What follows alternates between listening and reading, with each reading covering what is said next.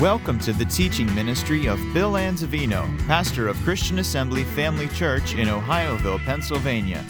We pray you are challenged in your walk with the Lord through the following teaching. For more information about Christian Assembly Family Church or to subscribe to our free podcasts, please visit us on the web at cafamily.net.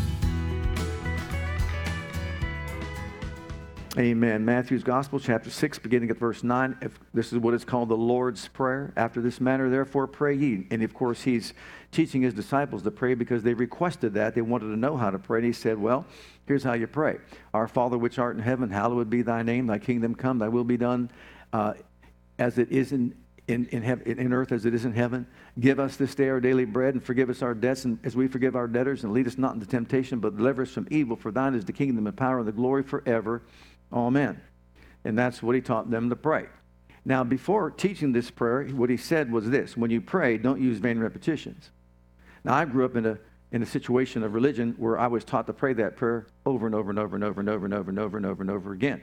Matter of fact, I couldn't get forgiveness from my sins until I did my penance, was to pray so many, our, what was called the Our Father, and over and over and over again, then you can get uh, forgiveness of sin. It's almost as if you can earn your forgiveness of sin, and you can't earn forgiveness of sin.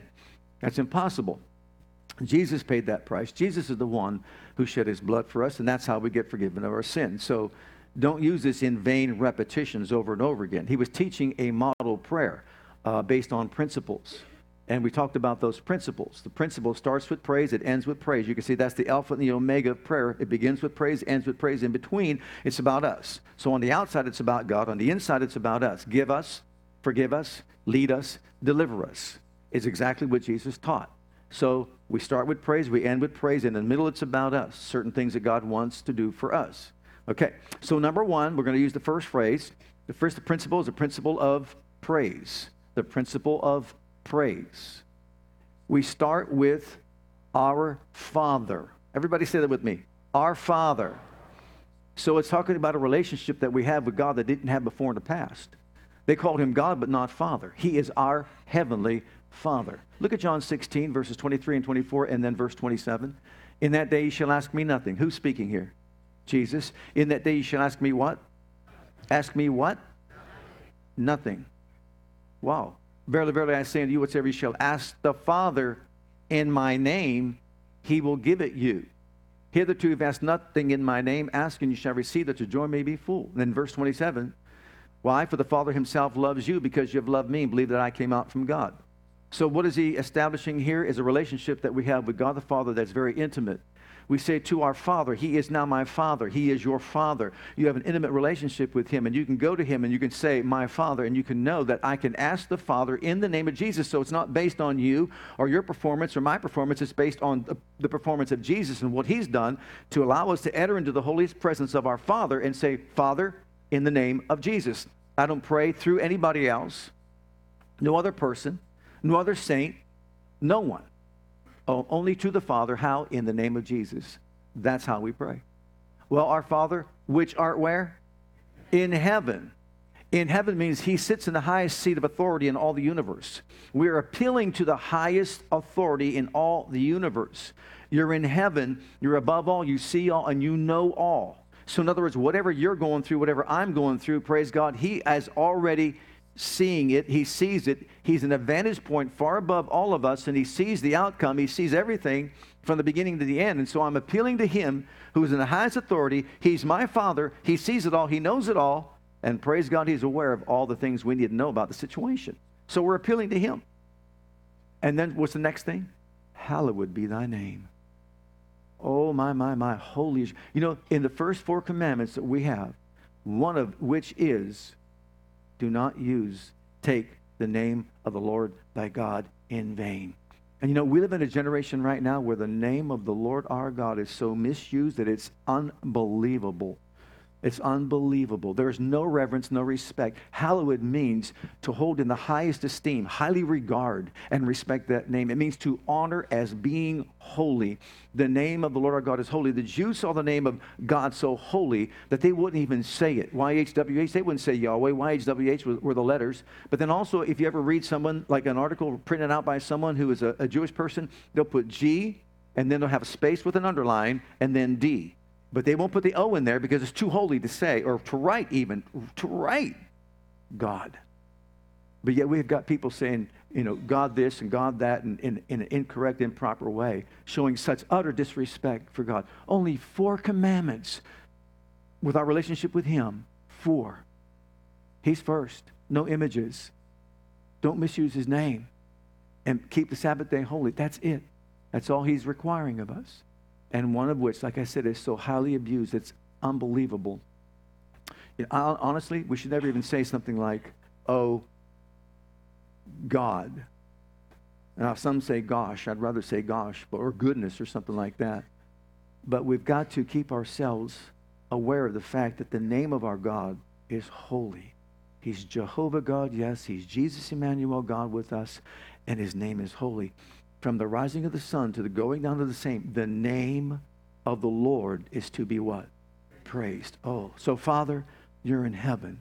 Hallowed be your name. Hallelujah. The second principle is the principle of petition. Notice this the principle of petition. Thy kingdom come, thy will be done in earth as it is in heaven. Thy kingdom come. Notice, whose kingdom? His kingdom. Why is he saying this? Because ever since the fall of man, this realm was under the power and influence of the kingdom of darkness. You realize that? Adam and Eve invited the kingdom of darkness, and Jesus acknowledged the fact that Satan was the prince of the power of the air or the prince of this world. In other words, see, kingdom is two words kingdom, king, dominion, king's dominion. And Jesus was saying that Satan has, is really the king over the earth, he has dominion over the earth. And death ruled and reigned from Adam all the way through Moses, did it not? We're told that in Scripture. And so in this realm in which we live, we see there is the kingdom of darkness that's at work. And when Jesus came, he brought the kingdom of God into this realm in which we live. Thy kingdom come. And we're to be aware of that fact. So we can see it this way. He brought the kingdom, and he said the kingdom would be in you, but also thy kingdom come means that there'll be a time when the kingdom of God will be set up on this earth. Jesus will reign as King of kings and Lord of lords in the millennial kingdom for 1,000 years. Isn't that correct? And that's when that kingdom will be set up on the earth. But until your kingdom comes, it's not come yet other than in us. It hasn't literally come on the earth, but it's in us. Thy kingdom come. Secondly, thy will be done. In other words, our petitions must find their roots in the will of God. Look at 1 John 5 14 and 15. And these scriptures say, This is the confidence that we have in Him that if we ask anything according to our will, oh, you're awake on Sunday morning. Ah, you're awake. No. What does it say? If we ask anything according to his will, he hears us. And if we know he hears us, whatsoever we ask, we know we have the petitions that we desired of him. So notice our petitions must be rooted and grounded in his will. I need to find out his will by going to the Bible, which is the will of God revealed, looking to Jesus, who is the will of God manifestation, and say, Until your kingdom come, comes, I am here on this earth to establish your will as being done in my life and through my life.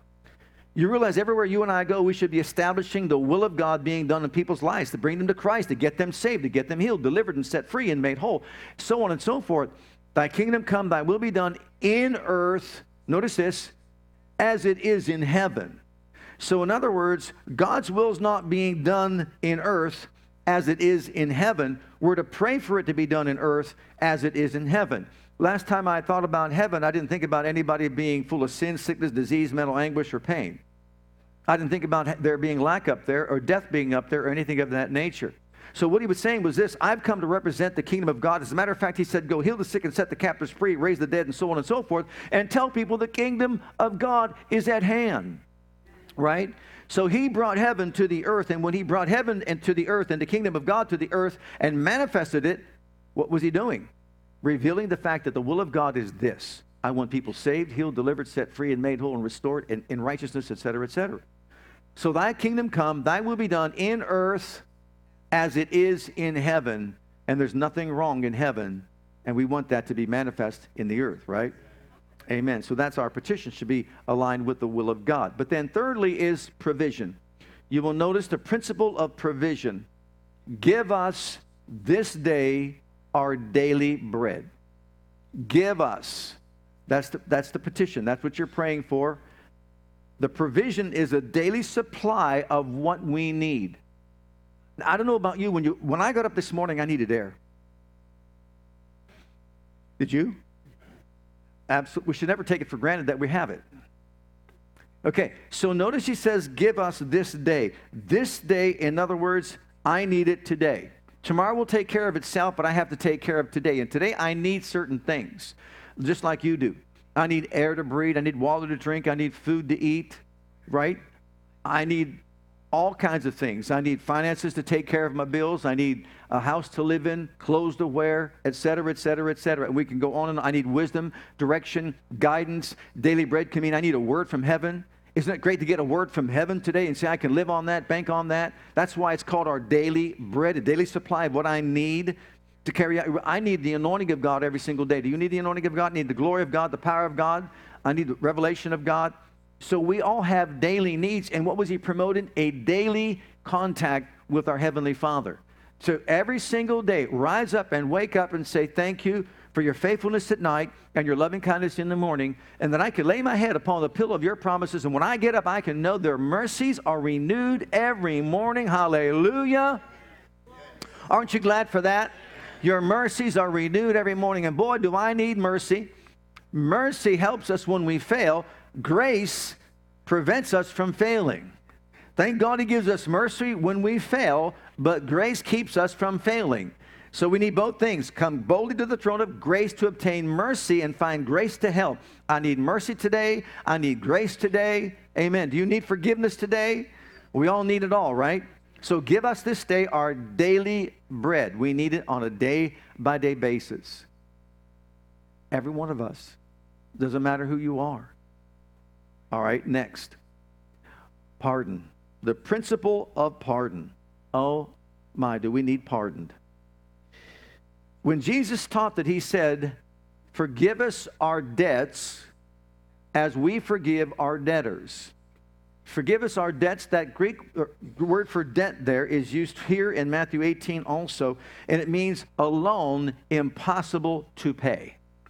A loan that's impossible to pay. Forgive us our loan that's impossible to pay. And in Luke 19 and verse 10, I believe it is, Jesus said, in answer to his disciples, Peter in particular, Well, then who can be saved? And he said, With men, this is impossible. Did you hear that? It's impossible for a man to be saved on his own by himself or by his own good works. Well, since it's impossible, we need a Savior. We need someone to make it possible, do we not? So forgive us our loans that are impossible to pay. Now, if you look at that truly as it should be, the debt was $53,800,000. Does anybody have that in your checking account this morning? $53,800,000. Do the math. Back then, they were making $4 a day. At $4 a day, 365 days a year, that's $1,460 a year to make up a debt of $53.8 million would take over 36,000 years. Anybody planning on living that long? Would you say that's an impossible debt to pay? Right. So forgive us our debt, our loan that's impossible to pay, as we forgive those who trespass against us, or as we forgive our debtors. And the other Greek word that's used for debt or debtors, it means a loan possible to pay. You know, when someone wrongs you, someone hurts you, someone does something to upset you, you're required to forgive. I'm required to forgive. It doesn't matter what the nature of it is, it doesn't matter how deep seated or rooted it might be. Every single one of us is to forgive our debtors just as we've been forgiven That's the illustration that he uses. Now look at Matthew chapter 18 when he taught this exclusively in this chapter. He forgave the man the $53.8 million debt. But this guy, who someone owed him $15 and couldn't pay it at that moment and asked for mercy so that he could come up with the money, do the math. $4 a day, $15 debt. How long would it take him to pay the debt if he didn't use any of his money for himself? Four days with a buck left over. How about that? Man, back then you can get a lot for a buck. Okay? All right. And this guy throws him into prison because he wouldn't pay him the debt immediately. Then his Lord, after that, he had called him said unto him, O thou wicked servant, I forgave thee all that debt, fifty-three million eight hundred thousand dollars. I forgave it, all that debt. Why? Because you desired me. Shouldest not thou also have had compassion on thy fellow servant, even as I had pity on thee? And his Lord was wroth and delivered him to the tormentors till he should pay all that was due unto him. Now remember, it's impossible.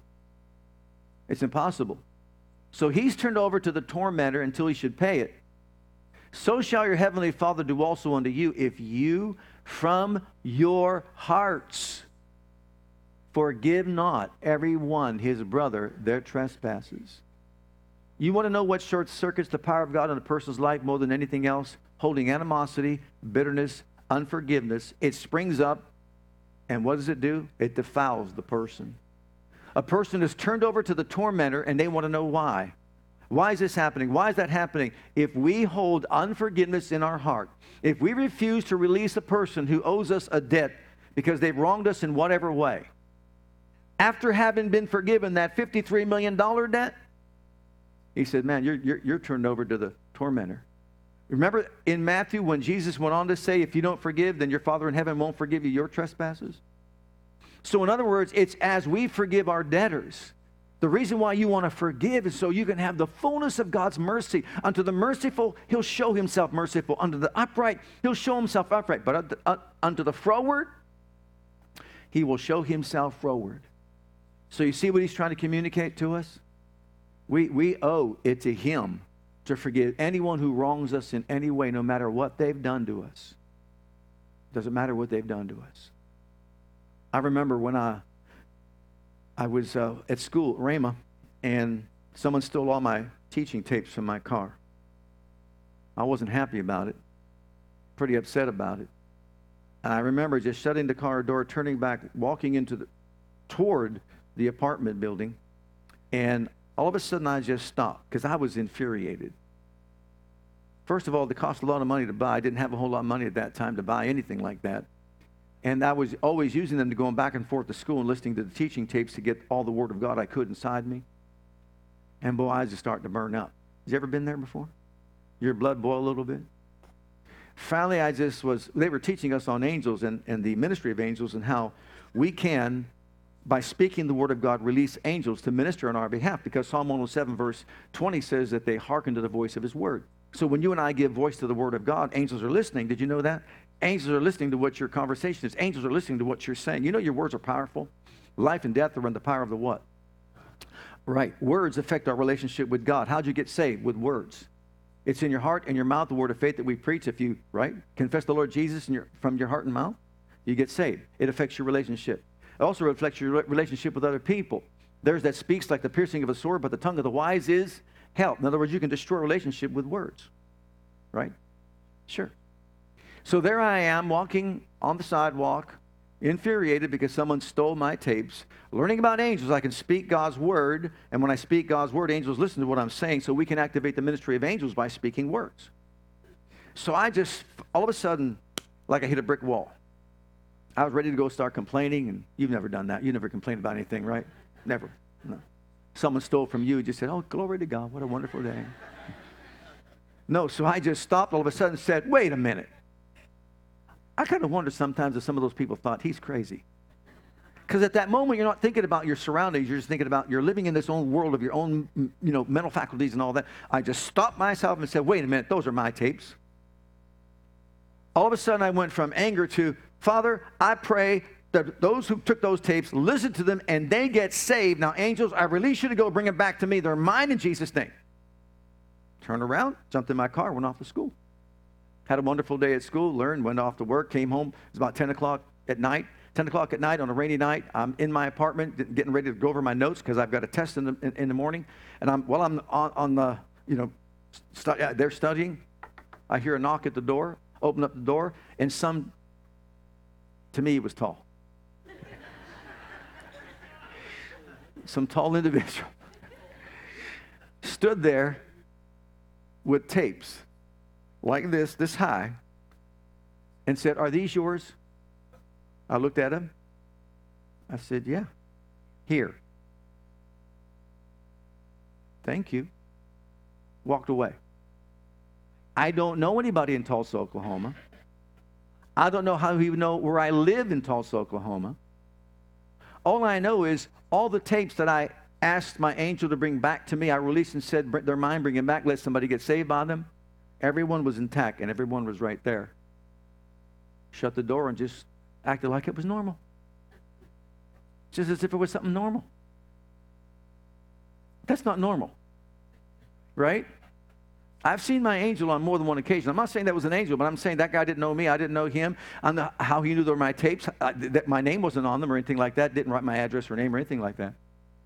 Just brought them back to me. The point is, no matter what happens, we can either act in line with the offense, or we can just say, hey, God's bigger than that. I'm going to to my Father who's in the highest place of the universe and praise God. I'm just going to do what? Say, vengeance is mine, saith the Lord. Let the Lord take care of it. I'm not going to take care of it. I'm going to believe God for a victory. So thy kingdom come, thy will be done on earth as it is in heaven. Give us this day our daily bread. Forgive us our debts as we forgive those, our debtors, who trespass against us. And so we're to release them no matter how bad the thing was. And I'll, I'll go down that path for just a moment. Let's just say that you were raped as a young person.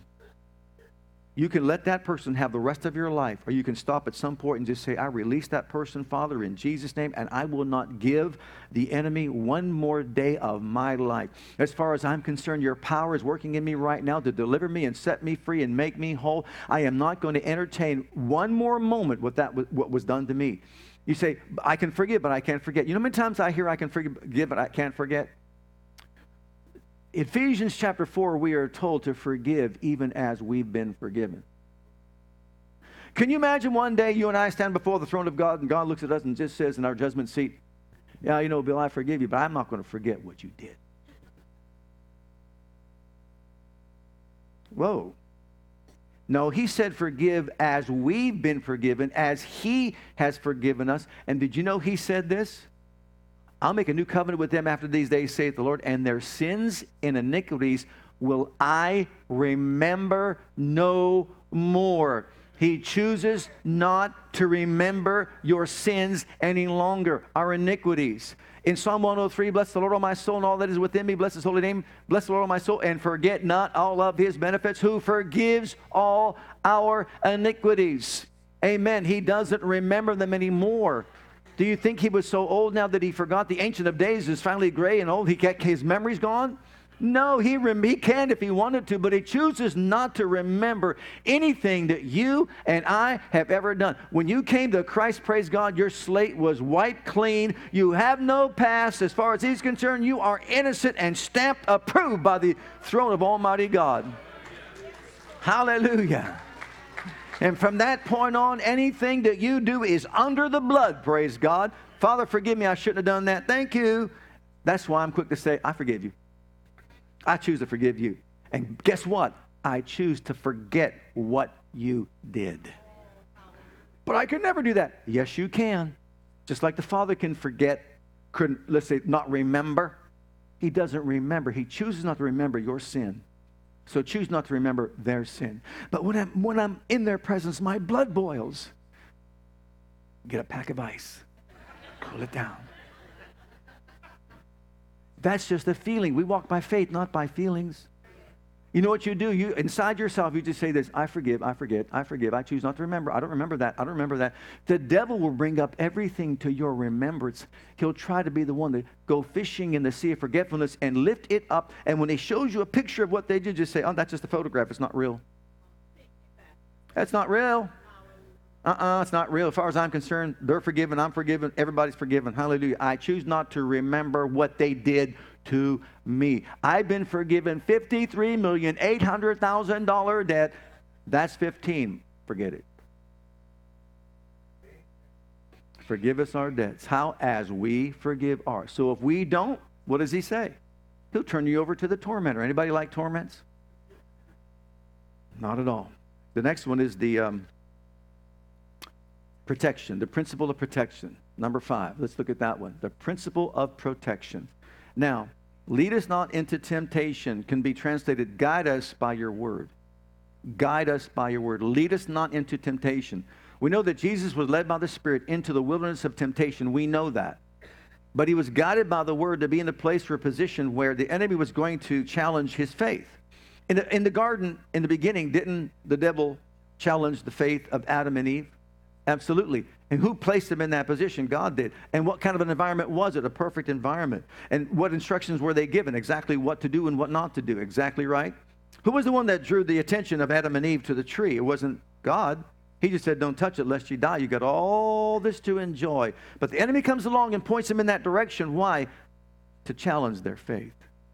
And we know the end of the story. We know what took place there. We're living in a place before us the children of Israel were in the wilderness. They got from Egypt, they were going to the promised land in the wilderness of temptation. He brought them out to prove them that man doesn't to, to them that man doesn't live by bread alone, but by every word that proceeds from the mouth of God. And so he provided for all their needs. But along the way, what did they do? They tempted the Holy One of Israel. They limited him. Why? Because you see, they wouldn't trust him to get him in the promised land. They kept wanting to go back into Egypt. We all need protected from the temptations of the enemy. And the only way we can really enter into that is by having him guide us according to his word. If they would have been guided by the word that he spoke to them and followed the cloud by day and the fire by night, then they would have gone to the promised land without a problem. If they would have listened to the word that says, and when you get to the promised land, there'll be giants in the land, Hittites, Jebusites, Amorites, all the ites will be there in the land, but don't let them frighten you. I sent my angel before you. You know, one angel can take care of all the ites. Mm-hmm. All the ites could be taken care of by how many angels? One angel.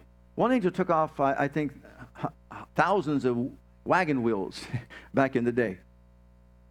So we've got angels on our side working with us and for us. Why focus on the negative when we can focus on the positive? Why draw upon the powers of darkness when we can draw upon the powers of Almighty God? Right? Absolutely. So it's up to us to recognize the fact that God wants to guide us along the path of life, but it's up to us to take the path that He tells us to take. And don't open up the door to the enemy. Lead us not into temptation, but deliver us from evil. The enemy has strategies and plans and wiles, we're told in the Bible. In other words, he has destructive purposes for our lives. And for us to be protected from that, we have to follow the guideline of God's word. Wherein, wherewithal shall a man cleanse his day, a young man cleanse his day? By taking heed thereof according to thy word. So as we take heed to the word of God, what happens? He guides us down the right path.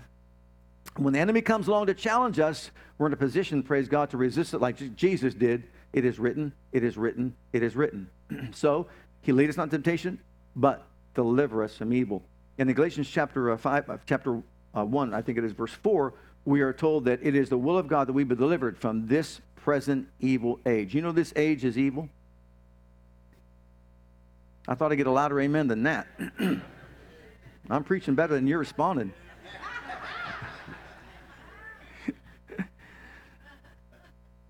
he wants us delivered from this present evil age. This age is evil. It's becoming more evil day by day. There are unthinkable things happening in the world today, things that you are hearing of that you go, What? No. Really? You're kidding me. And they're educated people? Honestly? Oh my. Now we got to determine whether or not a baby that's born should live or not. That's been born. Well, because you see, it's the mother's choice.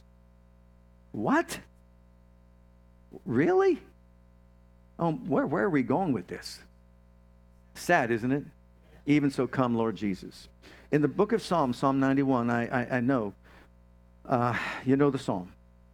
It's the psalm of protection. And in that psalm, there are certain truths for us to understand and abide by. He that dwells in the secret place of the Most High. You know there's a secret place? There's a secret place to dwell. And that place is in his presence at the throne, invited by the blood of the Lamb. The path to his presence has been paved with the blood of our Savior. We can live in that place of his presence. He that dwells in the secret place of the Most High will abide under the shadow, the protective wings of the Almighty. And here it is I will say of the Lord. Say that with me. I will say of the Lord. Those that don't believe in confession, you know, the enemy takes it to a, a, place where people say, oh, you're one of those name it, claim it, blab it, grab it individuals, uh, and you're one of those that say we can't do it individuals. Wait a minute. We're not naming and claiming anything or blabbing and grabbing anything. We are agreeing with the highest authority on the planet, the Word of God. Get acquainted with Him, agree with Him, and conform to His will, and great good shall come to you. You, thou shalt decree a thing, and it shall be established. Where the word of a king is, there is power. Death and life are in the power of the tongue, and they that love it shall eat the fruit thereof. Can you say amen? So we are to speak or proclaim the Word of God, knowing that the Word of God is ultimate power and authority in all the universe. And so we are agreeing with it. And so I'm saying of the Lord, what am I saying? You're my refuge, my fortress, and my God. In thee will I trust. Surely you deliver me from the snare of the fowler, from the noisome pestilence. You cover me with your feathers. Under your wings I trust. Your truth is my shield and my buckler. I'm not afraid of the terror by night, or the arrow that flies by day, or the pestilence that walks in darkness, or the destruction that wastes at noonday. A thousand shall fall at my side, ten thousand at my right hand. It will not come nigh unto me. Only with my eyes I'll behold and see the reward of the wicked, because I made the Lord Lord God my refuge, even the Most High my habitation. No evil shall befall me or any plague come nigh my dwelling. Your angels have charge over me to keep me in all my ways. They bear me up in their hands, lest I dash my foot against a stone. I tread upon the lion and adder. Young lion and dragon, I trample beneath my feet because I set my love upon you. You deliver me and set me on high because I know your name. And when I call upon you, you answer me. You are with me in trouble. You deliver me. And with long life, you satisfy me and show me your great, glorious salvation. Oh, hallelujah. Thank you, Jesus. Glory be to God. I will say it. I will say it. I will say it. Who's your refuge? Who's your fortress? Who's your God? Mm. Say it. Confess it. Declare it. Decree it. And finally, the last principle is the principle of praise. You ready for it? It's the principle of praise.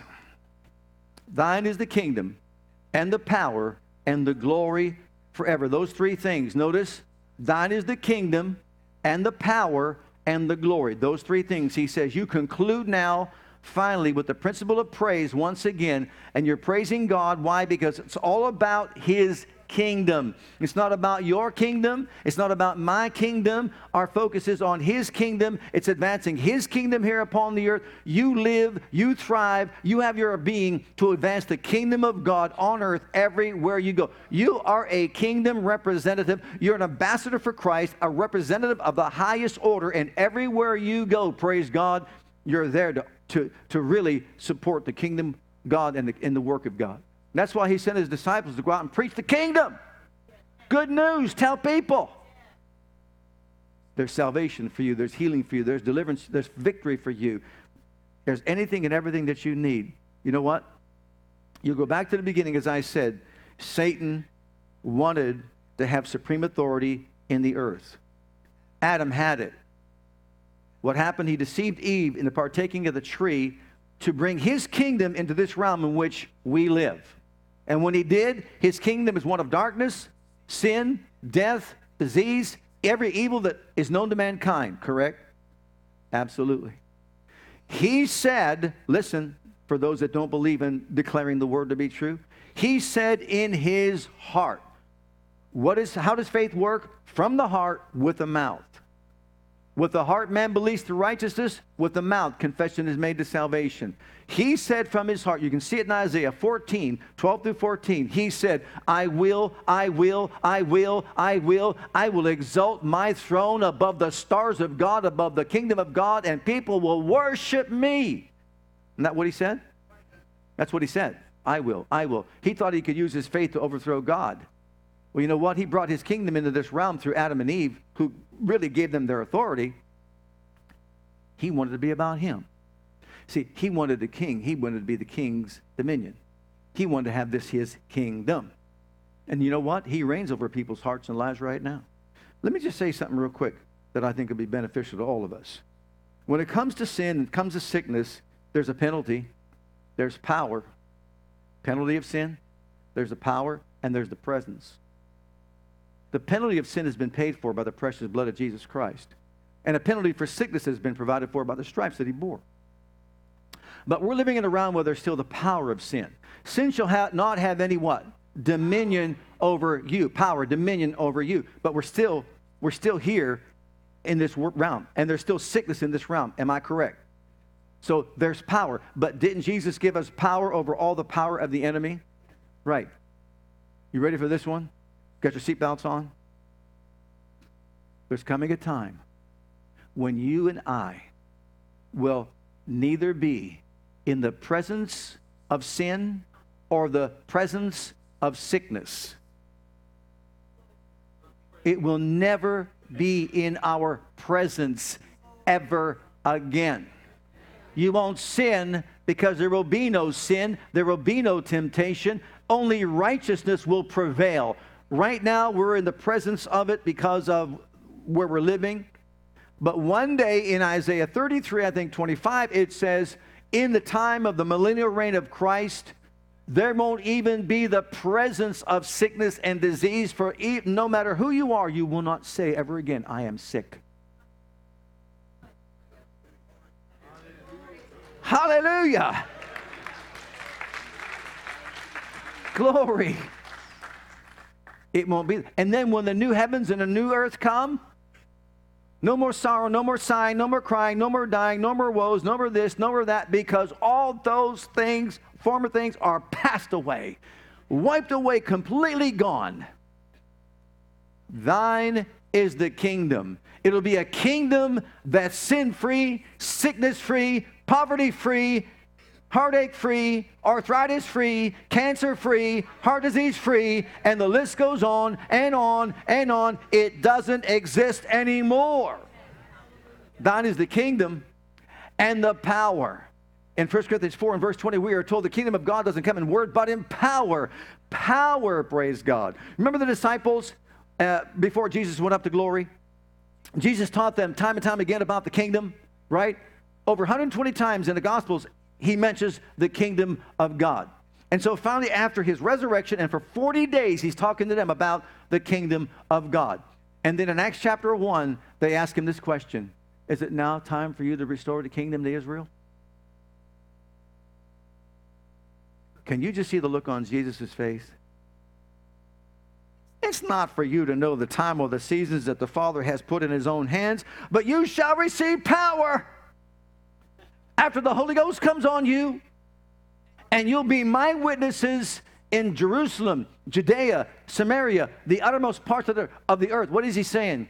Forget restoring the kingdom. You want to reign as a king on the throne of, of Israel. Forget about that. It's not about that kingdom. It's not about Israel's kingdom. It is about the kingdom of God that I represent, and you will receive power to advance my kingdom on the earth by the Holy Ghost. And everywhere you go, you'll be empowered to do so. Are you seeing this? It's about his kingdom and it's by his power. You shall receive power. After that, the Holy Ghost come on you. We're almost done. Look at Acts chapter 4. Trust me, I'm not going to go four more hours and 50 minutes. Look at this in verse 23. I, you got to see this because the enemy did everything he could to thwart the advancement of the kingdom of God here upon the earth. Look what it says. And being let go. They were just uh, threatened. After the miracle took place at the gate of the temple called Beautiful, they were threatened. Don't you teach, don't you preach ever again in the name of Jesus. That's what they were told. Huh. Peter says, Should we obey you or God? And they further threatened him and let him go. And they were let go. They went to their own company, reported all chief priests and elders said to them. And we heard that they lifted up their voice and one God, one accord, and said, Lord, thou art God, which made heaven and earth. Notice this prayer. Thou art God that made heaven and earth and seen all that in the midst. Our Father who art in heaven, man, you're, you're above it all. Can you see that part of this prayer? You're above it all, man. Who by the mouth by thy by the mouth of thy servant David said, Why did the heathen rage the people imagine vain things? The kings of the earth stood up, and the rulers were gathered together against the Lord against this Christ, for of truth against thy holy child Jesus, whom thou hast anointed, with both Herod and Pontius Pilate, with the Gentiles, the people of Israel, were gathered together for to do whatsoever thy counsel determined for to be done. And now, Lord, behold their threatenings, and grant to your servants that with all boldness they may speak thy word by stretching forth your hand to heal, and that signs and wonders be wrought by the name of thy holy child Jesus. And when they had prayed, the place was shaken where they were assembled together, and they were all filled with the Holy Ghost and the, spake the word of God with boldness, and the multitude of them that believed were of one heart and one soul, and neither said any of them aught of the things which he possessed was his own, but they all had all things common, and with great power. Everybody say great power not great programs, great power, not great traditions, great power gave the apostles witness of the resurrection of the Lord Jesus, and great grace, great grace was upon them all.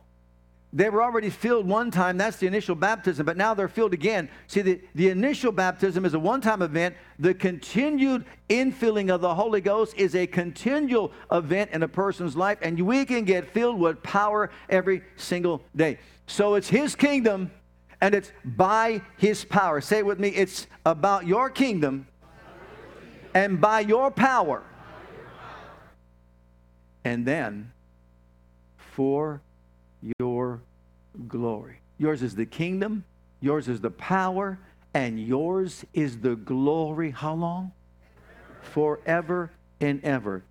Jesus was quick to give all the glory to his Father. If you recall, when uh, people said, How's he do these things?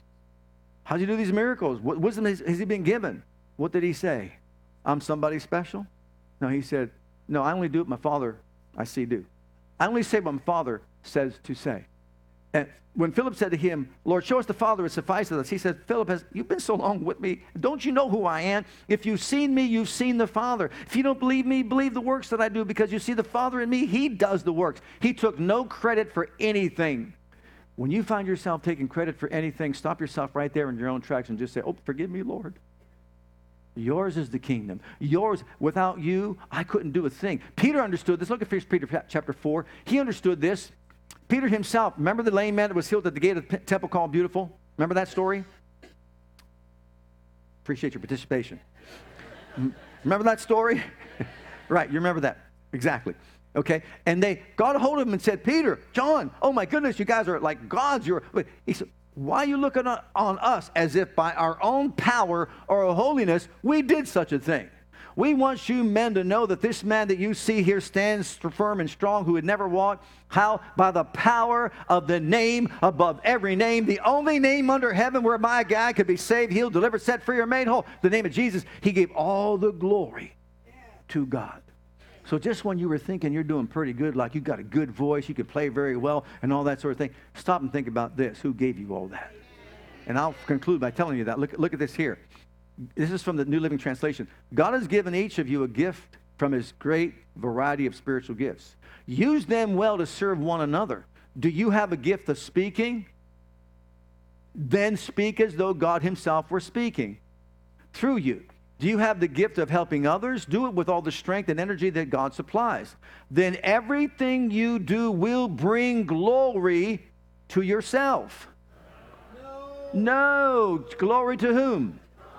To God. It'll bring glory to God through Jesus Christ. all glory and power to him forever and ever. Amen.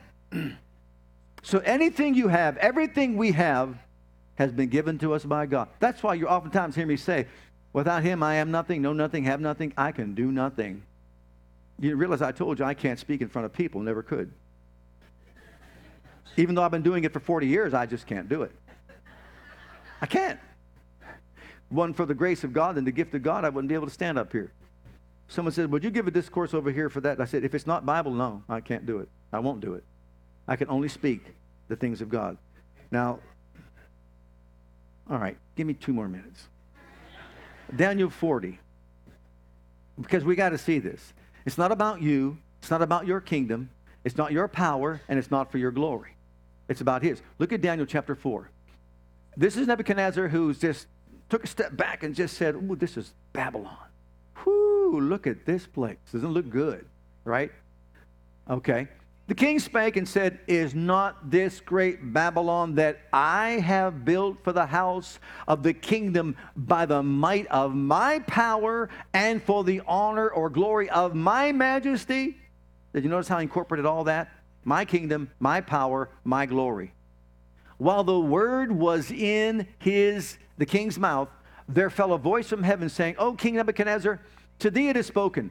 The kingdom is departed from thee, and they shall drive thee from men, and thy dwelling shall be with the beasts of the field. They shall make thee to eat grass as oxen, and seven times shall pass over thee until thou know that the Most High rules in the kingdom of men and giveth it to whomsoever he will. The same hour was the, the thing fulfilled upon Nebuchadnezzar he was driven from men and did eat grass as oxen. His body was wet with the dew of heaven till his hairs were grown like Dante's. I, I'm, I, I'm, I'm sorry. Back, I don't know where that came from. I'm sorry.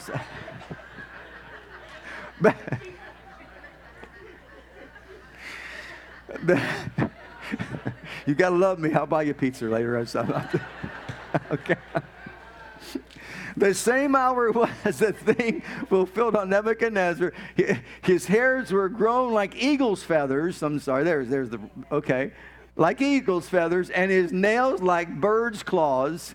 And at the end of the days of, I, of the days, I Nebuchadnezzar lifted up mine eyes to the heaven, and mine understanding returned unto me, and I blessed the Most High. Notice what he said right there. I finally got my head on straight. I finally got it all together, and I start realizing after all this time living like an animal. My goodness, what was I thinking to say that it's about me, my kingdom, my power, my hands that I've worked and all that? It's not about me. And I praised and honored him that lives forever, whose dominion is an everlasting dominion, and his kingdom is from generation to generation, and all the inhabitants of the earth are reputed as nothing. And he doeth according to his will in the army of heaven and among the inhabitants of the earth, and none can stand his hand or say unto him, What doest thou? At the same time, my reason returned unto me and for the glory of my kingdom, mine honor and brightness returned unto me, and my counselors and my Lord sought unto me, and I was established in my kingdom, and excellent majesty was added unto me. Now I, Nebuchadnezzar, praise and extol and honor the King of heaven, all whose works are truth, and his ways judgment, and those that walk in pride he is able to abase. Has nothing to do with us. If he were to lift his hand, we're like animals in the field. He was out of his mind. He was like an animal. Couldn't even think straight. Then he finally realized it's all about, let's close it with Romans 8, 11, 36. This is from the New Living Translation. For everything, everybody say everything, everything. comes from him. From whom? In the beginning was the Word, and the Word was with God, and the Word was God. All things were made by Him, and without Him was not made anything that was made. He upholds all things by the word of his power. He created all things. He sustains all things. He propels all things by the word of his power. Everything comes from him. It's about him and his kingdom and exists by his power. His power upholds everything created in all the universe. And notice, and is, is, is intended for whose glory? For his glory. All glory to him forever. Amen. Can you say amen? amen? So now we got the prayer. Our Father, mm, my Father. Say it with like gusto, like you, you're my Father. Oh, my Father, He's in heaven, high above it all, at a vantage point beyond anything I could imagine. He sees it all, He knows it all. He knows what I'm going through. Father, you're in heaven and you know what I'm going through. Hallowed be your name. Oh, your name. You talk about a name, Jehovah, Tsidkenu, my righteousness, Jehovah Shalom, my peace, Jehovah Shammah, you're here, Jehovah Nissi, my victor, Jehovah Ruah, Lord, my shepherd, I shall not want, Jehovah uh, Shalom, my peace, he is Jehovah, uh, my, my, provider, uh, Jireh, and Jehovah Rapha, my physician and great healer, Jehovah Makadesh, you're my sanctifier, sanctifier and sanctification, you're El Shaddai. Isn't that better than our Father who art in heaven, hallowed be thy name, the kingdom come, thy will be done on earth as in heaven? Isn't that a whole lot better than that? Oh, my Father, you are in heaven. Oh, you're in the highest seat of the universe. You are in heaven, praise God, and you're my Father. Oh, my goodness, let me just stop there just for a while. Hallowed be your name. Holy, holy, holy is your name.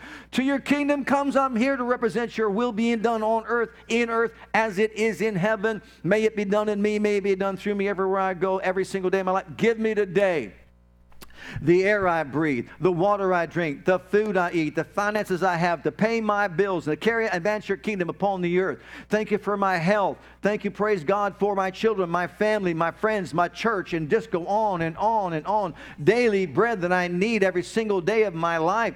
Hallelujah. Forgive me my debts. I know I missed the mark along the way. I know I'm going to do it, but praise God, the blood of the Lamb is a continuous water flows of forgiveness and cleansing for me. And I thank you for that precious blood and the mercy to forgive me when I fail and the grace to keep me from failing. Oh, I thank you for both mercy. I thank you for grace. I will forgive those that have wronged me because you've forgiven me the $53 million debt. Because it's yours is the kingdom. It's not about me of me getting along with or doing anything. Yours is the kingdom. Yours is the power. Yours is the glory forever and ever. Let's all stand and shout to the Lord somebody. Hallelujah.